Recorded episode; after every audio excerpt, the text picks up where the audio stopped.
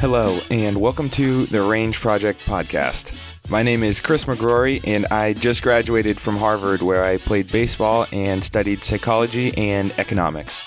And in these conversations, I'm trying to learn from those around me. That's really it. I want to learn what my amazing guests do and how they do it. So I'm looking for tips and tricks they use, plus mental frameworks they have, so you and I can apply them in our own lives. And in this episode, I was able to connect with my own Harvard teacher, Dr. Jacob Rode, who is now a postdoc in the psychology department, researching and teaching about the intersection of psychology and environmental sustainability. And in college at Johns Hopkins, Jacob studied sustainability, and afterwards, he got his PhD in psychology at UC Irvine. Which all sounds obvious looking back, but we actually dive into how he was fairly undecided for a while, but trusted the path that he fell into would be the right one. And broadly speaking, he looks at why some people just don't care about the environment and how we can influence their opinion. And right now, Jacob is looking at how we can use renewable energy specifically to avoid the political polarization of climate change and environmental policy, which I think is super cool and can be applied in the real world. But I didn't take a class about that specifically, which is why I wanted to have him as a guest on the podcast. I did take, though, his class called Nature Can Nurture. So we dive into the benefits of spending time in nature and how he actually uses surfing for relaxation and like a meditation in his own life before talking about just how politicized our environmental opinions are and why that makes it really hard to change others' beliefs.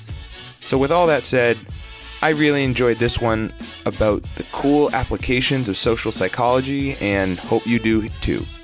So, here's Dr. Jacob Rode. One, two, three, do it! Jacob, how you doing? Hey, good. I'm good. Thanks for uh, having me on. No, thank you for being so open and available to chat with me. I'm really looking forward to this one. My first teacher of mine, first doctor, first like grown adult on the podcast. So there's a lot of firsts. So uh, I'm expecting a lot of wisdom today.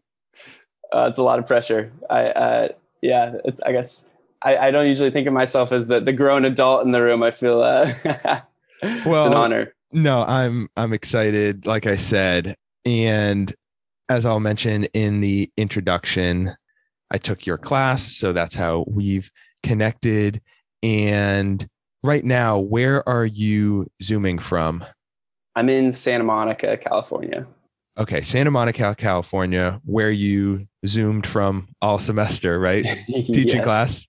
Yep, yep. Been here for uh yeah, the whole uh, taught courses on Zoom for the whole year from the same uh, same apartment. And I had a lot of fun in in your class, and I remember like the first class meeting saying like I literally didn't know the field of psychology and environmental sustainability intersected at all. So I would love to kind of get to know the path of how you got there and then we can dig into kind of the research that you you've done and you and you read. That sound cool? Yeah, that sounds great. Awesome. So I guess to start off, I'm interested to hear if like sustainability and psychology and any of these themes were emphasized at home growing up. Maybe you could paint a picture of kind of what that looked like. Oh, good question. Uh, not at all. cool. Uh, no, they weren't emphasized. Um, I mean, you know, we recycled, but it, it was just kind it's of a good start. A thing you do. Uh, it wasn't seen as some sort of in like morally right environmental thing. So yeah, it wasn't really sustainability. I'm trying to think. It wasn't really emphasized too much growing up at, at home, and so I, I didn't really start becoming aware of issues like climate change and other sustainability issues until probably in high school. And usually it, it was all kind of through schooling. And then a little bit, I will say, growing up, uh, I learned how to surf as a kid and I really enjoyed surfing. And so there was a little bit through that too, like kind of protecting nature, the general idea of protecting nature. Uh, I, I, kind of encountered that through surfing and, and definitely resonated with with that. But yeah, not not until high school for the more sustainability focused themes. And in, does anything come to mind in high school that you're like, oh, that was, I guess, looking back, kind of like the first time I cared about this or read about it? Anything um, in particular? Yeah, it, it was my AP environmental science class that got me into uh, sustainability. It, I, I loved learning about earth science and then kind of applying that to issues of sustainability. So figuring out, okay, how can we be more sustainable? We have to know how the earth works. And yeah, I really enjoyed that. And we did a lot of active learning type things, um, kind of the typical environmental science sort of things, but, you know, visited different uh, nature places. And yeah, it, it, was, it was a really transformative experience. And so, yeah, that kind of got me uh, hooked on environmentalism. Very cool. And okay, being hooked on and being interested in liking it AP high school class is a lot different and pretty far away from dedicating years and years to studying this post grad after Johns Hopkins going to UC Irvine. And I don't know how long your program was, but I know it, it wasn't just a quick, like, oh, one semester kind of thing. So if you could fill the gap, kind of like what made you so passionate about this topic and then feeling confident like no this is what i want to study and really dive into yeah i um i was interested in in terms of the psychology aspect i was interested in psychology in high school as well and there was an the only psych course was an ap psych course and uh, i wasn't able to take it but i remember thinking like oh that seems like an interesting course and so kind of in the back of my mind psychology was uh, something that seemed interesting but it's funny. I I remember writing. I don't remember all of my uh, undergrad entrance essays, but I remember the one for Hopkins was actually about how I didn't know what I wanted to do because the the prompt was about, and I don't know, I, I don't know if this was similar to other colleges, but the prompt was about why are you choosing this major, and sure. um, you know why do you want to study that? And my major was undecla- undeclared. I was kind of like undecided about it, and so my whole essay was just kind of about like I didn't know what I wanted to do, but it felt like everybody else knew what they wanted to do. And I don't there's some positive twist on it somehow. Right. Um, but it, it, kind of illustrates that going into undergrad, I really didn't know what I wanted to do. And so that I, I started, but I, but I had an eye on environmental type majors. Um, and so in undergrad, I really, the kind of middle to early to middle career decision was where do I want to take this sustainability stuff? So we, so I, I ended up majoring in um, sustainability. Uh, it's kind of like an environmental studies sustainability major. Um, and then the question for me was whether we had two tracks in that major, and it was whether you wanted to go the natural sciences route or social sciences route. And I, I thought at first natural sciences would be the way to go, and I took um, you know some chemistry and biology courses and realized that I wanted I, I, I, was more interested in, in studying people and interested in people rather than, you know, inanimate objects. Right. So yeah, I wasn't a huge fan of chemistry and bio. And so I was a little bit hesitant about that. And then the social sciences route, it seemed like from talking to other people, it was really like working for NGOs. Um, I, in, I did an internship at, at an NGO, and a lot of it is kind of policy work, which I, I wasn't that interested in. Um, and so kind of at, I was at the standstill of I don't really know where to take this. And then I took a psychology course in my know, second year of, of undergrad, and uh, I really liked it, and it was just fascinating.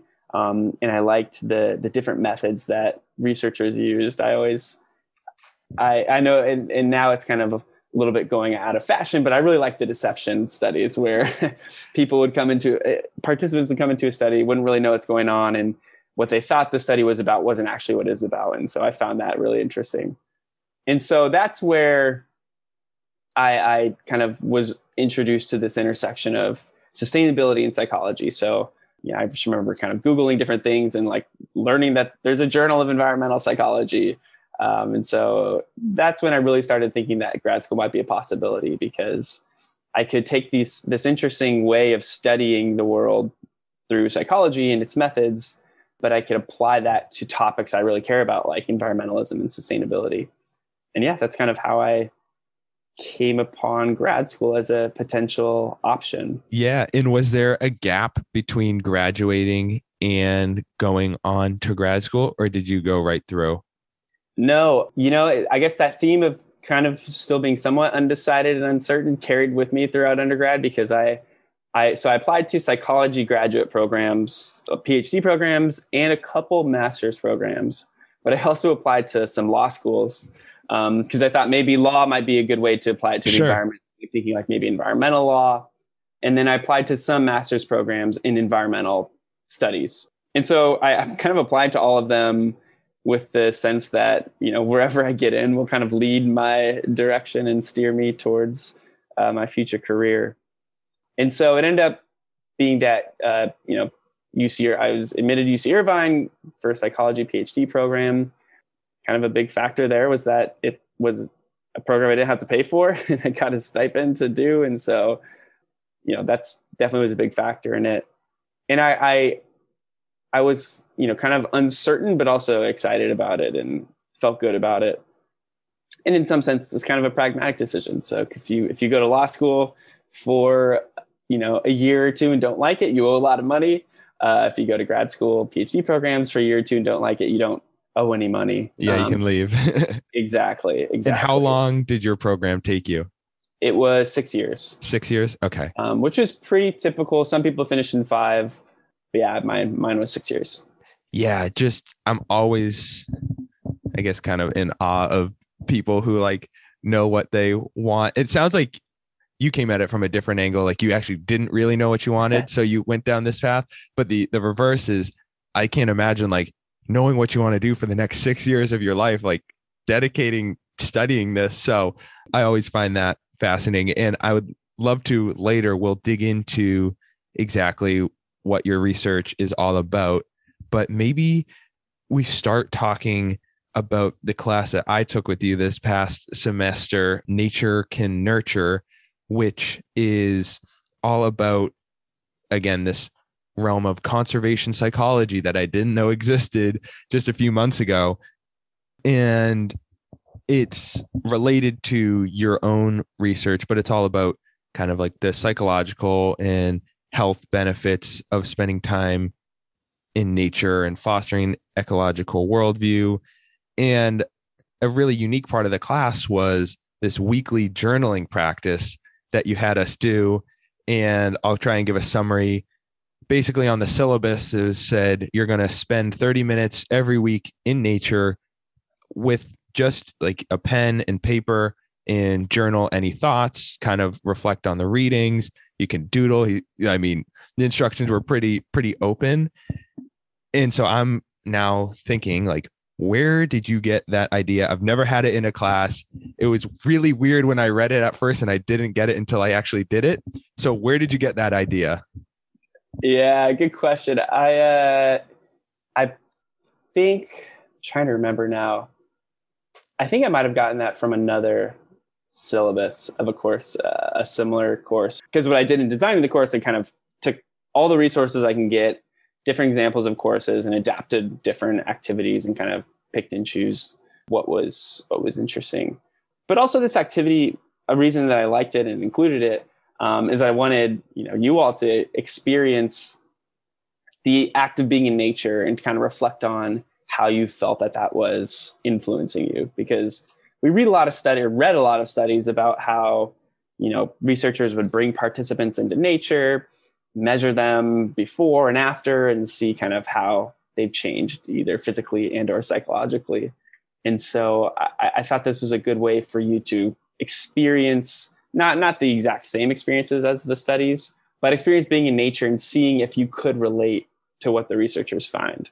Um, because sometimes in psych research we really can relate. Like we read a study and we say, "Oh, obviously, like totally, that definitely makes sense." Whereas other times we're a little bit more surprised and it's not quite intuitive. So I wanted to see what you all thought about doing the activity and then lining it up with the research and seeing if it worked, as well as getting your feedback on whether it was something that was helpful throughout a course to have kind of a required time in nature. So, this required thing that is reflective and semi meditative, but also, you know, something that we tend to not have time for. And so, writing it into the course and forcing you all to do it um, would hopefully kind of force you or or at least help you to get some benefits of of being in nature. Oh, totally. And I think that required aspect of it was great because I'll be honest, even though as great as it felt like in those 30 minutes, like I haven't continued that practice consistently since the class, but I really liked it when I was doing it. And I remember it actually did change a lot of my opinions of nature. And I could definitely relate to the the research a little bit better. You just feel just like lower, I guess the study would probably measure it in like cortisol levels. And me and classmates would to say, Oh, I feel more chill after. And also just the idea of thinking, I used to think of nature ha- as like going out into the woods by my house or going to a national park. And I was on campus in Cambridge. The most nature I had was a tree, a bush in the Charles River, which was, I was lucky. And I found like, no, there's nature there and there are benefits benefits to it. But so it sounds like you stole this nature nature journal idea, but is there any daily, weekly routines in your own life that kind of how you incorporate the benefits of nature? Yeah, I, there's a couple ways. So I don't I don't do a nature nature journal, even though I, I probably should. Uh, similar to like I, I, I haven't gotten into the practice of meditating, but that's something like I know I should be doing this. Um, and so like kind of what you're saying, when things aren't required, you know, at least in kind of a university setting, anything that's not required usually gets pushed off. Um, and so kind of our immediate tasks become kind of the center of our focus all the time. Um, so yeah, th- this is an activity that I, I fully support but just haven't haven't gotten to the uh, the habit of doing so. Um, but yeah, my so it, it also stems from my experience with surfing. It's a similar sort of way of experiencing nature and reflecting and kind of just out there with your thoughts um, and fully immersed into into the ocean. Um, so that's one example. And then another example, which is probably kind of silly, but walking my dog, I get to experience a lot, especially urban nature, um, and kind of similar to what you were saying, forcing forcing myself to notice the natural uh, scenery around, even when before I might have just kind of dismissed it as just being part of the city. Um, so yeah, those are kind of probably my two semi-meditative times in nature. No, and it's funny you mention the combination of surfing and meditation because, like I said before, I just read this book with a weird title called West of Jesus by Steven Kotler, and it breaks down the uh, psychology of surfing and kind of why people have these especially spiritual experiences out on the in the ocean why people are addicted to it and love it and much, like probably like the back third of it really dove into how surfing is like a meditation in that you're focused here on the moment because if you're not you're you're get you're falling off and you're you're getting scuffed up, right? So I think there is something to be said. So okay, you don't think you have a meditation practice per se, but he digs into like the neurochemistry of it and how they are really similar and then kind of how he connects that to how people who surf have similar psychological and like spiritual experiences as like really experienced meditators. So I guess now I have to ask you have you found any sort of like psychological benefits from surfing? Does does what I'm saying make sense with your experience? Or are you like, no, this guy's crazy? Like, dude, like stop drinking the Kool-Aid. yeah, definitely. Definitely. Uh and there's a variety of experiences you can have while surfing. And so part of it is mindset, but part of it is also the situation. So, for example, like if I go, I don't know, go out to a local spot and kind of my goal that day and perhaps how the waves are set up that day, I want to get better. And so maybe I'll practice on certain turns or I'll practice on, um, you know, different things. And, and the, on those days, it doesn't quite feel in the moment doesn't quite feel like meditation because I'm usually kind of focused and um, you know a lot of times you're worried about the crowd or you're worried about how you're doing. You get frustrated if I if I you know mess up, I go I'll get frustrated. Or similar to like other days you go out and it just happens to be really crowded and so most of the time you're focused on the other people there um, and maybe not getting very many waves. So again, those times don't feel very meditative in the moment, but I definitely can see the meditative aspect, which is part of the routine. It's part of getting there, getting to the beach, you're putting a wet, wetsuit on, going in the water, coming back, toweling off, changing off, and then it's kind of you, you still have the ocean in you, um, which is I, I like that feeling. So so there's still meditative aspects to it. And like you said, even if you know while you're in the water you're focused on other people or daydreaming when you're on a wave you're you're very much in the moment focused on that wave. Uh, you know I, I i don't know if i can remember any wave i've taken where i'm where i'm not paying attention to to the wave. So in that sense yeah it, it's those aspects of it are very meditative. Although you know if you think about surfing if you're out there for i don't know two hours and catch 15 waves, it's like a total of a minute or two minutes of actually being on waves in those two hours. So most of the time you're just kind of sitting out in the water. But yeah, I, I, so I think there are meditative aspects of it. And then there's of course the days where if it's, you know, hollow or something and you're, you know, there, there are barrels to be had. Um, those are the most meditative days for sure. Um, because yeah, there's nothing quite like being in a barrel and kind of being fully in the ocean while also kind of still riding a wave. Um, yeah, but th- those days, at least for me, where I live, very, very few and far between. But you have been barreled before, which is, I guess, to explain, that's when the wave literally goes over you and then is like on the water in front of you, and then you're riding through it. And so I don't know what the waves are like in Santa Monica, but you have been barrel before. Yeah, in, in all, most uh, pretty much only beach break, uh, beach break barrel. So um, which are tend to be like pretty quick. Um, but again, it's still a pretty cool, pretty cool feeling. So nothing like what you would see on TV if if guys are at like I don't know J Bay or Pipeline. Nothing like that. Only kind of smaller beach break hollow waves. But yeah, it's a it's a definitely a good feeling. Actually, I in, and on the East Coast as well. Uh, I've surfed it in Maryland, and there's some some fun barrels there. Very cool. And just last point on this, then we'll we'll we'll get back on track. But the idea of like you said, oh, I'm only really focused for a minute or two. I don't know if you've ever meditated, but 90% of it is your mind wandering and then you recognizing that and then being focused on the moment. So I'm sure in a 20 minute meditation, I'm not actually focused for more than two minutes but it's like that noticing and then refocusing that sounds similar like being totally focused in the moment that you get like while you're on a wave.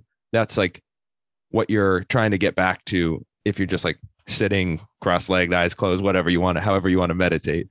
Yeah that's an interesting parallel. Definitely. I definitely could see that similarity.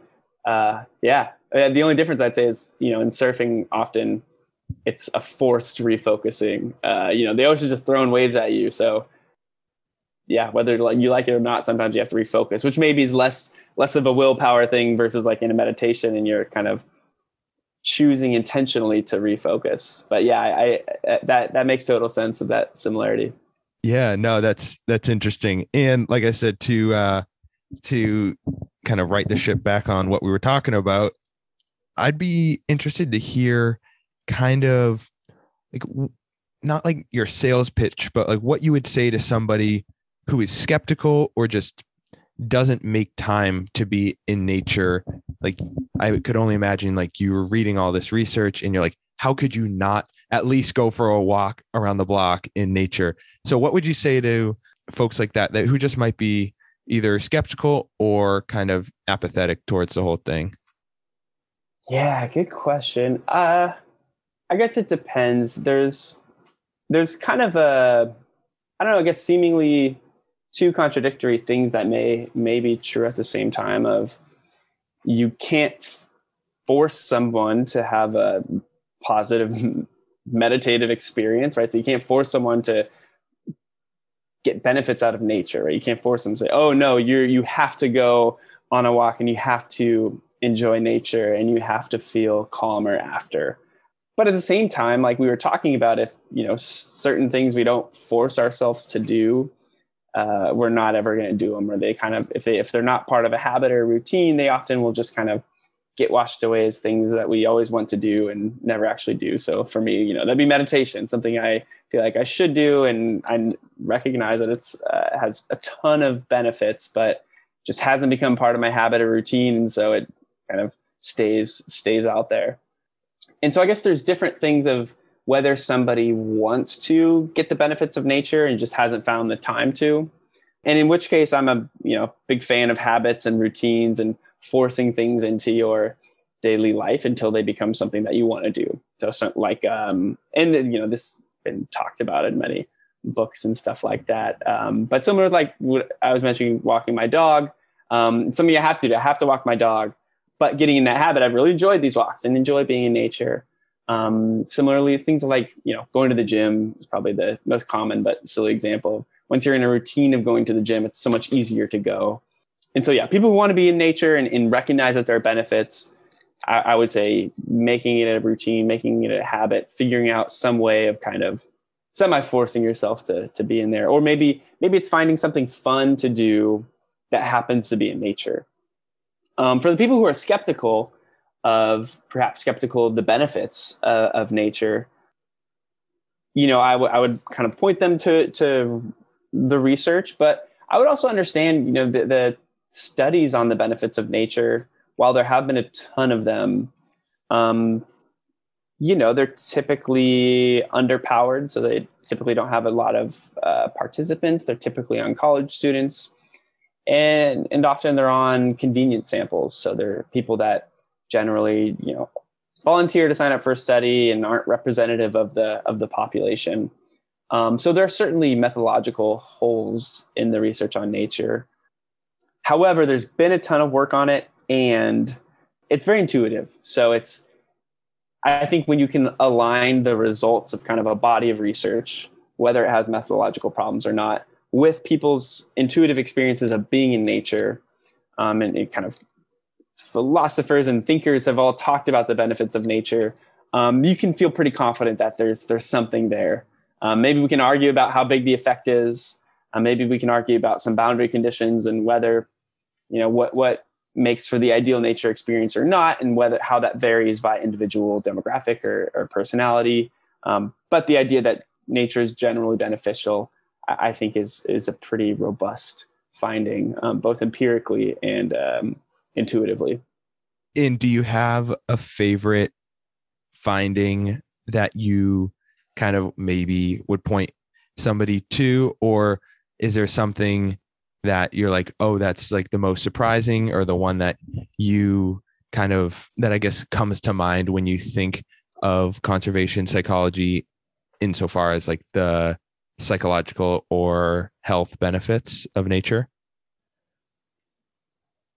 there i'm not sure if i have the a favorite study on just like the main effect of nature on our our psychology of health because it's kind of a lot of scattered types of studies published in different types of journals like we saw in our class we saw a lot of studies in environmental psychology journals but also papers in um, like landscape architecture right. or uh, urban planning journals so uh, i don't know if i have a favorite specific study just on like kind of the main effect of nature. But one of my favorite studies we read in the course about affective forecasting that I think really hits on the not only the problem of of underestimating how we'll experience how we'll feel after being in nature, but also uh, just the general problem of affective forecasting. In that uh, the, the paper shows that people don't expect to get these benefits of a simple walk through nature but end up do getting benefits when they actually experience it. And I think that that really hits on a lot of what we've been talking about is that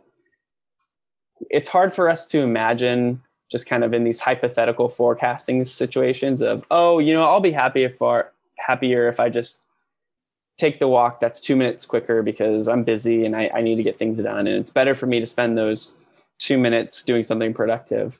But when we actually do t- take the nature walk, we tend to feel pretty good. No, that's so cool. That that's how you wrapped everything wrapped everything up, and that um, connects a lot of what we were talking about. And just to define uh, affective forecasting, that's just the idea that we don't know how we're going to feel in the future. And so we might not know that, or we might underestimate how we're going to feel after a walk in nature, for example. So, no, that's perfect. That that's exactly where you should point somebody to if they're they're skeptical. Like, look, like you don't even know how you're going to feel, and you're not going to know how you feel about the environment and the benefits of nature. So, thank you for for pointing that one out. And so that's just one class that you teach. The other two that I didn't get the chance to take first was uh, also offered political polarization and misinformation, which when I saw that you taught both of these classes, I was like, who is this guy? Like, like what is, how do those connect? But there is obviously a lot of misinformation around climate change and kind of sustainable attitudes and like the policy that's connected with it and then also psychology for a sustainable future which is kind of talking about how like humans and human psychology and our impact on destroying the environment do i have that right yeah yeah exactly so i guess i would be interested to hear kind of you're just trying in kind of these two realms you're trying to influence environmental attitudes, right? Is that kind of like the most basic way of saying it? Yeah, definitely. And so I was reading, I don't know, it might have been a college, uh, a PhD dissertation or another paper that you've written. And in it, it said like it's easier to weaken beliefs in climate change with misinformation than it is to strengthen beliefs in climate change with like true facts and whatever scientific uh, consensus and whatever. So when I read that, I was like, is there any hope? like, give me, give me some hope here. Like, what, what is there? Um, like, what can we look towards to kind of try and positively influence others' opinions? Yeah, that that's uh, yeah, you, you did your research. Uh, that's uh, yeah, a re- from a recent paper that came out uh, this month, last month. And so my research in kind of in grad school and transitioning into my postdoc has been about kind of influencing people's environmental attitudes. So why do we why do people not act unsustainably and why do they not take steps to act more sustainably and to, to kind of care more about things like climate change? Um, and so often I would have I, would run experimental studies where we, we give people information. Uh, one of my early studies was about fracking, so I gave people information about how you know the costs of fracking outweigh the benefits. Um, then kind of flipped it around, and then basically what we find is that sometimes information would would kind of influence people's opinions, but often uh, politics is just the main driver of people's opinions. So, you know, and I did various kind of uh, experimental manipulations, but often people wouldn't really respond to the new information about you know whether it's the environment or fracking specifically but their political identity would be driving their attitudes. Um, and so I, I, decided to conduct a meta-analysis on different interventions because a lot of researchers researchers have been doing this saying okay how do we get people to care about climate change? And so i, I took a lot of these studies and uh, combined them quantitatively to see okay what's the best way of influencing people's climate change attitudes. Um, and then there's a few different findings but the one that you hit on was one that we, we found that in some studies people researchers would give people misinformation about climate change um, for example you know uh, an article saying that you know sea ice has been increasing and so therefore climate change isn't a problem um, but they would often in those same studies have another experimental condition where they give people correction to the misinformation um, or just kind of uh, information to kind of get people to believe in climate change. And so what we found is that looking at only interventions that were trying to increase people's belief in climate change, they they didn't really work, or they, they worked, but the, the effect was very very small, and that was kind of consistently small. There wasn't really any one type of intervention that worked well. But when you look at interventions where they gave people some misinformation about climate change, people were very uh, quick to disbelieve or be more skeptical about climate change. So there, there's an asymmetry there where it, it's easier to, to weaken people's climate change attitudes. Um, and that makes sense from num- on a number of levels. Um, kind of even going back to psycho- psychological research on um, people's you know preference for the the easiest path and preference for optimism. So of course climate change isn't a good thing and nobody wants it to be happening. Nobody wants to have all these negative effects. So when we get information that the effects aren't that bad, um, we're, going to be more likely to kind of accept that than if we get information that the effects are really bad and the, the you know bunch of bad things are going to happen. Um, we'll be a bit more resistant to that information just because it's not a good thing about that that's happening. Um, so kind of going long way of going to your original question is is there any hope um,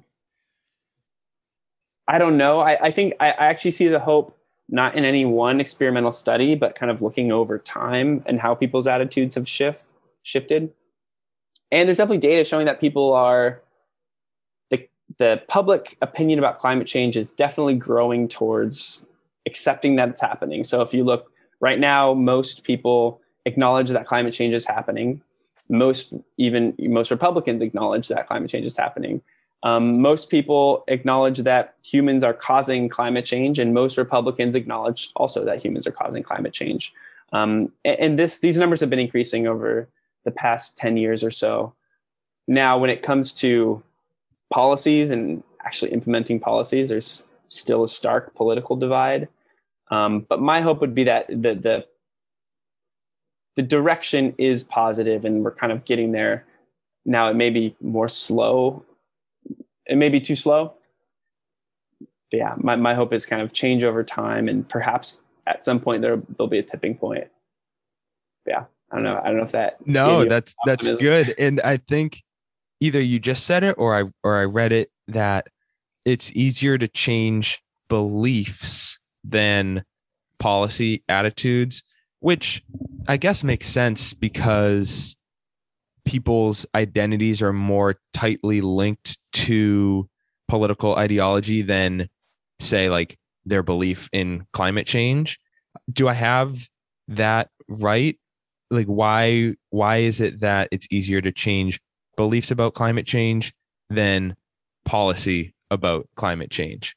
Yeah, there's a few potential reasons. Um, me see where to start. I'll start with there's a finding called a, uh, a paper on what's called solution aversion. So basically, if people don't like the solution to a problem, they're less likely to acknowledge the problem. And so this has been studied with climate change that um, if you they, they gave Republicans and Democrats different solutions to climate change, and if it was a heavy government regulation solution to climate change, people were less likely to acknowledge that climate change is a problem um, because they don't like the solution, so they'll deny the problem. And then the opposite occurred, where if you gave them the free market solution, um, they're more likely to acknowledge, okay, climate change is is is a problem.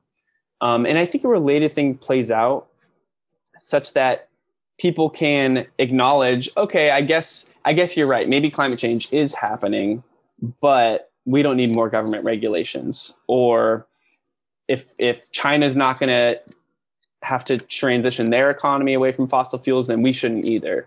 And so, even if climate change is a problem, we shouldn't go about it in this certain way of solving it. Um, so, again, with, with kind of just belief and acknowledging that climate change is happening, although there obviously are potentially policy implications, they're, they're, they can be disconnected. And so, when you look at actual policy, it's a lot harder to get people to acknowledge, like, okay, we should take this policy step or shouldn't take that policy step and like you're saying, policies are often more closely linked with political identities. So if it's a, a governmental policy, that's something that generally Democrats are going to favor more than than Republicans versus kind of free market policies.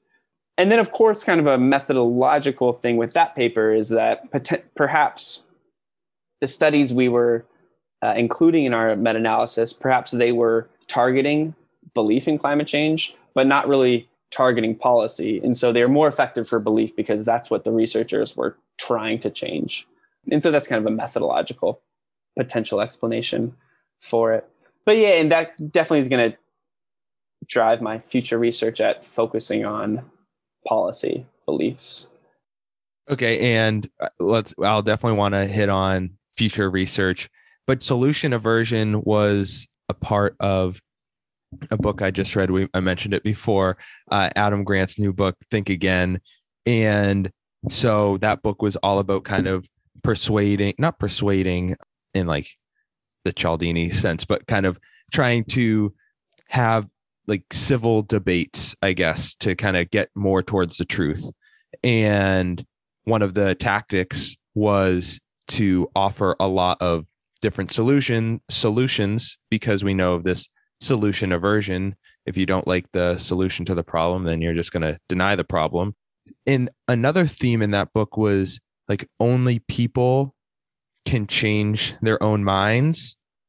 Is that something that you have found in your own research or just kind of like the research at large? Like maybe we shouldn't be trying to influence people. Like you said, it's tough to change climate change attitudes with just like facts.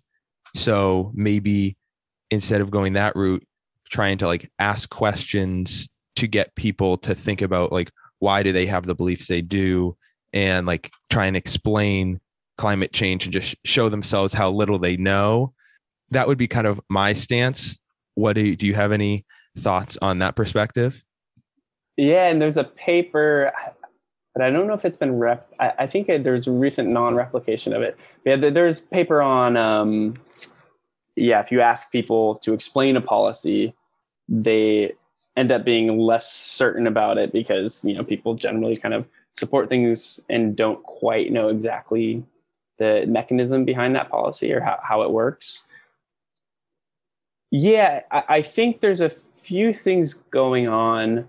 You know one problem is that in when people sign up for research they assume the researchers are uh, pretty liberal.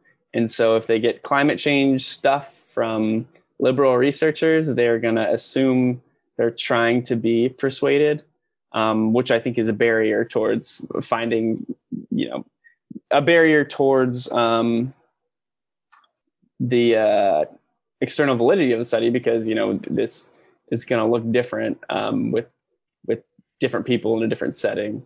Um, so I, th- I think there's that concern and I yeah, I do think I think information does play a role, and we've seen that with like misinformation that people will often rely on misinformation to inform some of their practices and and policy support.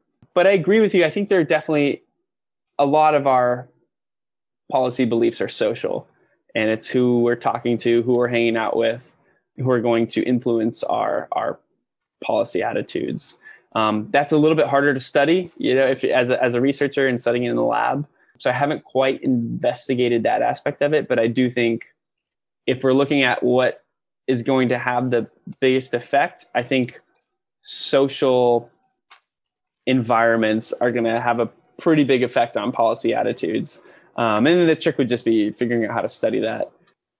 Yeah, I, I, would, I would definitely, and and there's a kind of an old, you know, psychological model called the information deficit model, which kind of looks at people as people just don't know enough about a topic and all they need is more information about it and then they'll kind of align with scientists or if it's a scientific thing but that's been there's not a ton of support for that model uh, you know there's there's debates but um, i tend to fall more in the camp of motivated reasoning such that if you overload people with information, it's they're not always just going to take that information and update their beliefs in kind of a uh, that same direction, but rather um, people will tend to come to their prior beliefs um, and tend to come to the conclusions that they kind of had or are predisposed to want to to want to believe.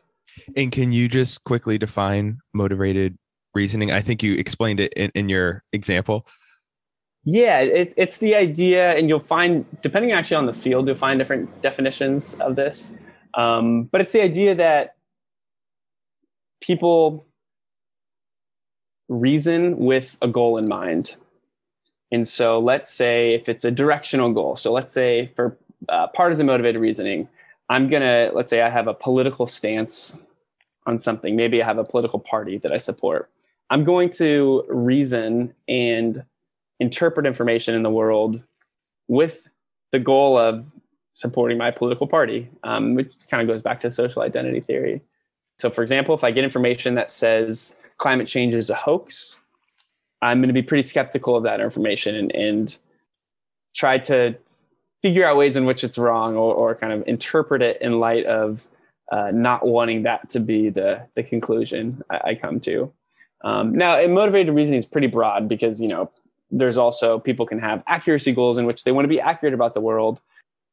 So yeah, there, there's lots of different nuance to it, but that's a general idea that, and to summarize, the general idea is that people are skeptical of information they don't want to believe and overly accepting of information they, they do want to believe at a very kind of baseline level.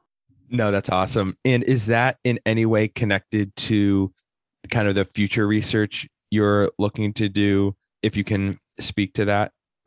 Yeah, definitely. Um, right now, I've been working on a project with kind of various branches that are kind of in the, the future. We haven't quite collected data on everything yet.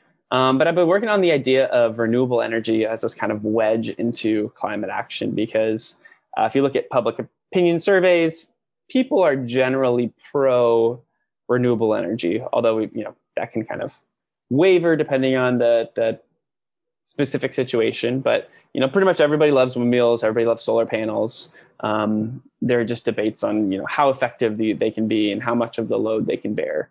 So my yeah, my kind of future research is to utilize that to, in a way, depoliticize climate change. Of saying like we can we can solve climate change through these apolitical means in which most people support sim- related to solution aversion of, of making the solution more pal- palatable. But yeah, there's definitely different different aspects of that and, and different branches to that that I want to go. But that's that's my direction now. But certainly certainly we'll be looking for other other future studies. No, I like that because that kind of skirts talking about this divisive issue that's so loaded and if we can get to a solution that everybody likes for whatever reason. Who cares whether you're hugging trees or you just think you can make money off of having a solar power company or investing in a solar power, whatever it might be, who cares? I think I like that idea of finding a solution everybody likes and then just kind of going around going around the issue and so what would you be looking at specifically seeing if kind of this solution does exactly that, gets around the polarization of the issue? Or can you just say more about that? Yeah, and it, depends. And so, for example, so some studies I've collected data on, and, and it's one study worked, the other one didn't. But basically, we were looking at whether if you ask people about their climate change beliefs before or ask after asking them about their renewable energy beliefs, um, so in a first kind of small study we did, we actually found that if you, for Republicans, if you ask them about their climate change beliefs and then renewable energy, they had lower belief in climate change than if you ask them about renewable energy and then climate change. Again, kind of setting up the idea of like, okay, because from previous data, we know that Republicans generally support renewable energy and using that as a wedge into like, well, you support renewable energy and therefore climate change and acknowledging that climate change is a problem isn't that big of a deal because you know solving it will use some of these things that you like. Similar to solution aversion. Um, we didn't find that same thing in the second study bigger study which again it's a pretty subtle manipulation so i'm not that surprised. Um, but yeah we're kind of taking that general idea and, and, looking of ways of making it more explicit and more overt um, yeah, that's the kind of the, the, the general idea, which again is ways in which any way in which we can depoliticize climate change of showing that it's it's not a, a political issue. Um, so how can we find kind of mutually agreed upon policies that can that can help solve solve climate change? Well, yeah, dang. I'm glad I asked about future direction. That's cool. And is there anything, whether it's tied to your research or not, that you get particularly excited about in this whole field that you just kind of want to want to share with the world out there, all the millions of listeners? Yeah. Um, in part, I, I found this in my own data. I've also seen this in classes as well. Um, I think we really underestimate the degree to which Republicans and Democrats actually agree on a lot of these issues of uh, sustainability. Um, so, for example, if you look at, so I'll talk about my recent data. Um, we asked people, you know, how would a typical Republican, how would a typical Democrat answer this question? And it was, we did like a renewable energy question, like, I think we should use more clean energy. And then we did a climate change. Like, climate change is caused by humans and everybody was correct about Democrats. So everybody thought Demo- a typical Democrat would be a six or a seven out of seven. Democrats thought Republicans would be like a two on the scale. Republicans thought they themselves would be like a three on the scale, three to four. And yet, actual Republicans were around a five on the scale. And so both Democrats and Republicans underestimated Republican belief in climate change and support for renewable energy. And I find that in my classes as well. I, in the Sustainable Future class, um, I did a, a, survey with the the students. I think I even did this in the nature and nurture class a little yeah, bit. at the end. Um, yeah, yeah, where I'll ask students like, okay, what percentage of Republicans think that we need to expand solar energy in the U.S. or what percentage of Republicans think that climate change is happening? And without fail, students underestimate it.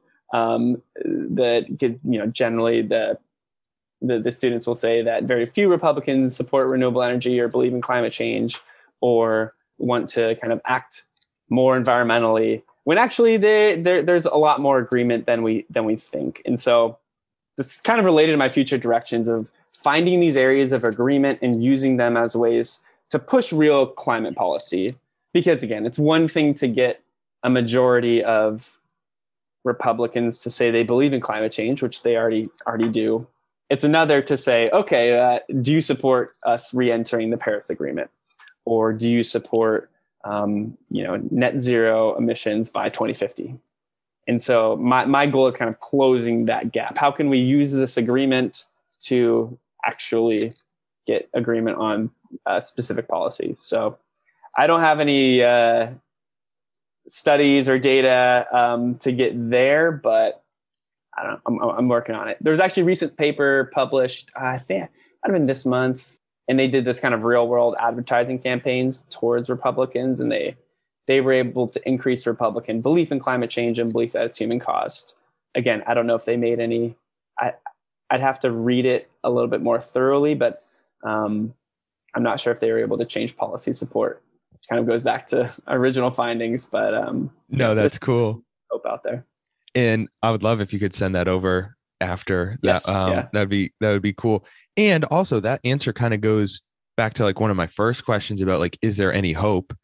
Like, yeah, there is hope because it sounds like we're closer than like our actual true opinions might be closer than we like project on others or we project on others with our shared with our shared identity. So that's, I don't know, that sounds encouraging to me. So that's, there's hope there. And I'm just looking at the clock to think about kind of rounding this down. And I love to end with some like rapid fire questions. And Definitely. I caught something earlier. You said you, you love habits and routines in kind of talking about how you would encourage people to spend time in nature. Do you have any favorite habits or routines that like when you're crushing it day in and day out that like you're checking off those boxes for I guess favorite habits or routines?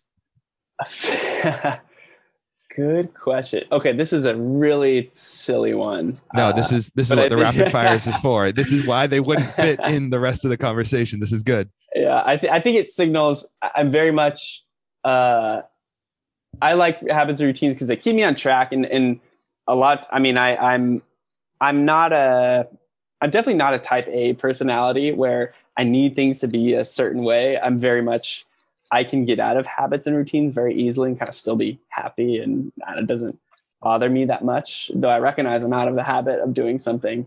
Um, so for example, like I go when uh, I, I try to floss a lot.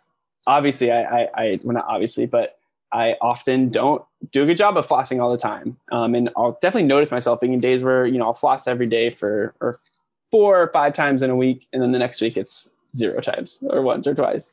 Um, but I've noticed I, I, I also try to brush my dog's teeth, but I have it like whether I floss and whether I brush my dog's teeth are very much correlated. No because way. it's the habit of when I go to floss, like, okay, I need to brush my dog's teeth as well. So I'll floss and then brush his teeth, um, which is really silly, but I think it very much signals like when we get in the habit of doing something in a routine, like, okay, for me, flossing and brushing my dog's teeth are very much connected. So when one of them's going, the other one's also going so yeah, it's a, it's an example, but um, I think it highlights the the power of being in a habit of doing something. Uh, and there's a lot of good research. I don't know if you read James Clear's book Atomic Habits, but what he would recommend, if I can recommend to you, would be I need it. Find need find a habit that you already have in your life. So you recognize that the link between brushing your dog and your floss is pretty strong, but you're not consistent with either of those, yeah. find a habit that you are super consistent with, whether it's like in the morning drinking a glass of coffee or whatever in the morning, then link to that your flossing habit. Bada boom, bada bang. You're flossing more and yeah, you're not even thinking it. about it. awesome. I love that. Yeah, that's that's great. Thank you. Yeah, no, not take it or leave it, but I that just came to mind. And kind of off of that, it doesn't have to be a habit, but it could be any belief or behavior that you can think of maybe in the past year, year plus, whatever time you want that you found is like is new to you, but you found has like really improved your life? Yeah. Um, so I have, I'm sure there are other examples, but I have one example in mind, and it's maybe further than a year, a year and a half. Maybe it's more like three or four years but so the, this idea of and again i haven't studied it that much but this idea of like non-dualism and not thinking of things as so separate. I've encountered this word through uh, there's a, a, franciscan priest teacher named richard rohr. Uh, he's awesome. He's got a lot of cool philosophical tidbits. Um, so i encountered it through him but it's kind of borrows from eastern religions and eastern thinking so of not thinking of the world as separate and separate entities, but kind of different forms of the same thing. And so in the uh, yeah maybe last five I don't know how many ever many years I kind of first kind of encountered this idea. Um, it really changed my thinking, and, and I'll bring it to nature because it changed my thinking a lot on nature. Um, because I found that in environmentalist circles, there's a lot of anxiety and sorrow, which are which are good, and it's you know totally valid emotions.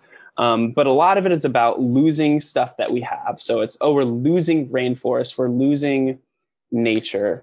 Things are becoming more civilized, more urban. Um, the built environment is taking over nature. And again, those are completely valid things. I, all of which I would I would totally agree with. But a small spin on that that I've noticed is really helpful for me, at least, is to think about less of a dualism between nature and non-nature and thinking of you know non-nature as still like beautiful and you know kind of composed of things that at some point were in nature um, and being less less about trying to hold on of something that's there and, and keep it and like as the buddhists would say like being attached to things and kind of just recognizing when things are when things are in a different form or when things change um, and so being as connected to uh, the spinning of a fan as I would be the you know twirling of a bug who's alive. And again, you know, I, I don't flatten my view of nature and non-nature to just see them as the exact same thing. But I found this to be very helpful in thinking about nature. And this has kind of helped me, which I think came across in class a lot, of like thinking about nature in a city as just as good and valuable and beautiful as nature in a pristine forest. And this is also even tied back, it goes back to early environmentalism in the in the 1900s, where wealthy white people said, okay, nature is when we go into a forest and when there's no human civilization around, that's nature. And that's when you experience the benefits of nature. And for working class people, uh, they that were kind of, and especially if you go into things of like racism and kind of forcing people to live in certain areas and excluding people to li- live from living in other areas, some people are forced to live in areas that are not by nature and they're in cities. Um, they can't afford to kind of visit national parks. We talked about that a little bit in class. And so, kind of using nature as like an exclusive term for pristine, you know, living things, how we might define that, uh, it's a bit exclusionary. And so thinking about it, it's been helpful for me thinking about, okay, nat- where can nature is everywhere.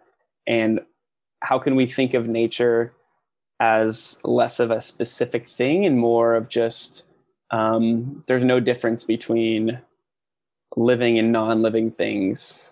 It's been helpful. And again, it's, it's kind of a, a fluid idea without specific defined boundaries.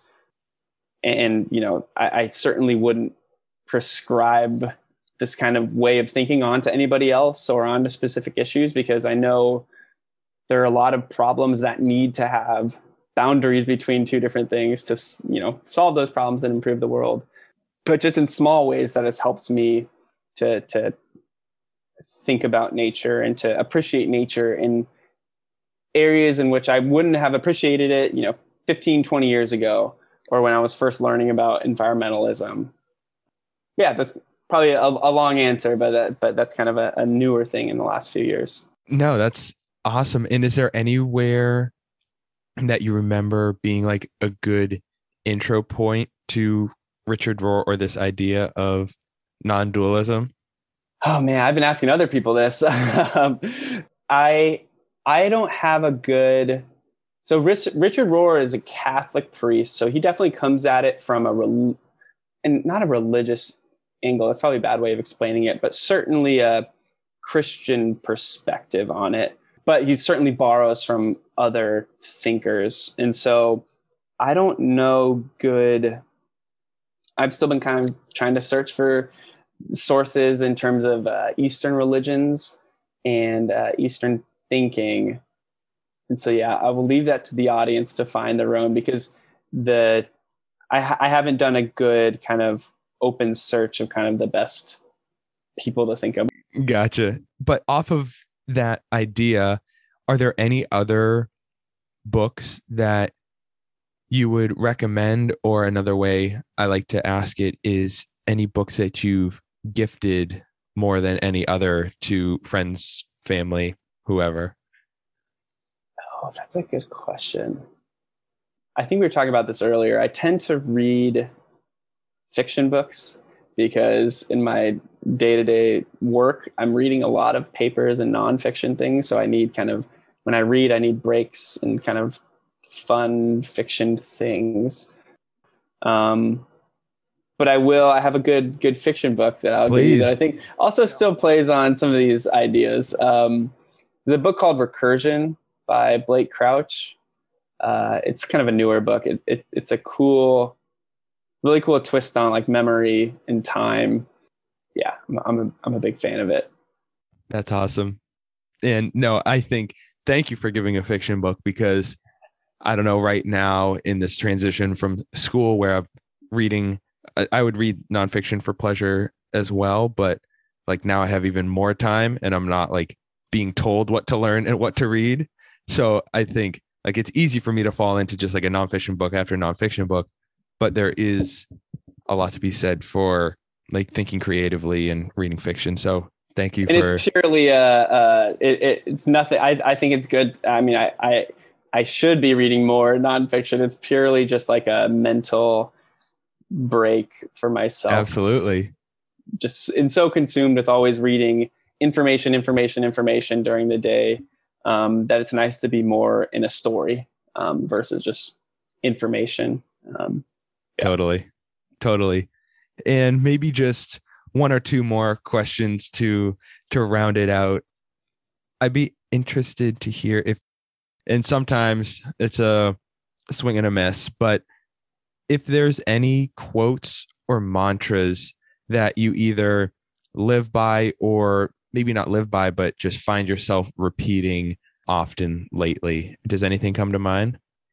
Oh, uh, okay, okay. So here's a good one. I don't even know who this was from, but it's all know that the drop merges into the ocean, but few know that the ocean merges into the drop, which I think is a cool visualization of that idea of non separateness. Um, yeah. No, I like that insofar as like changing your perspective. We see kind of, we put like definitions and kind of flags on these different things, titles, labels, whatever it might be. And then we never question those, right?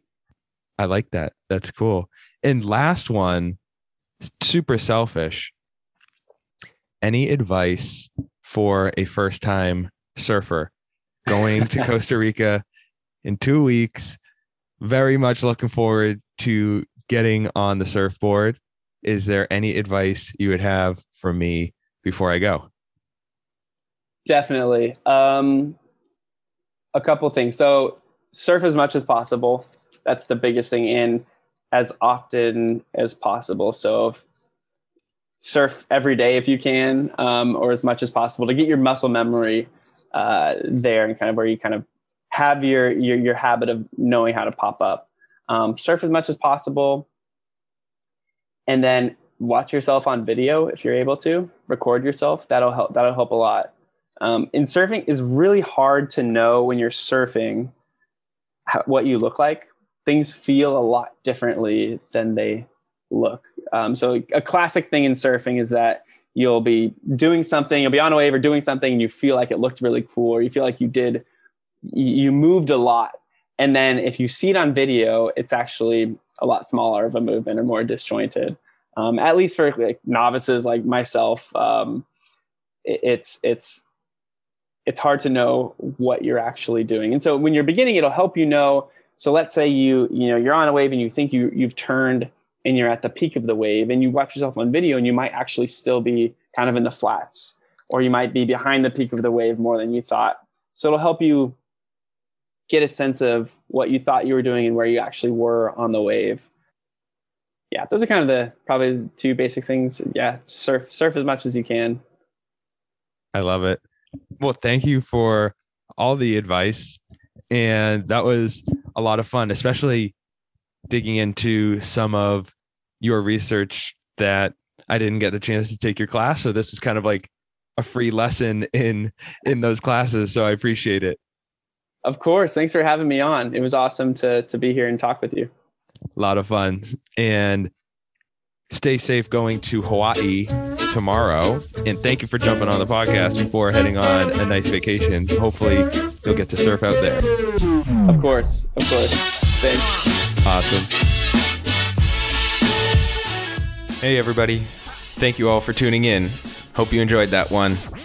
As always, you can find links to everything we discussed, show notes, and a lot more goodies like my favorite reads on my website at chrismcgrory.net. That's C H R I S M C G R O R Y dot net. Thanks so much, and see you next time.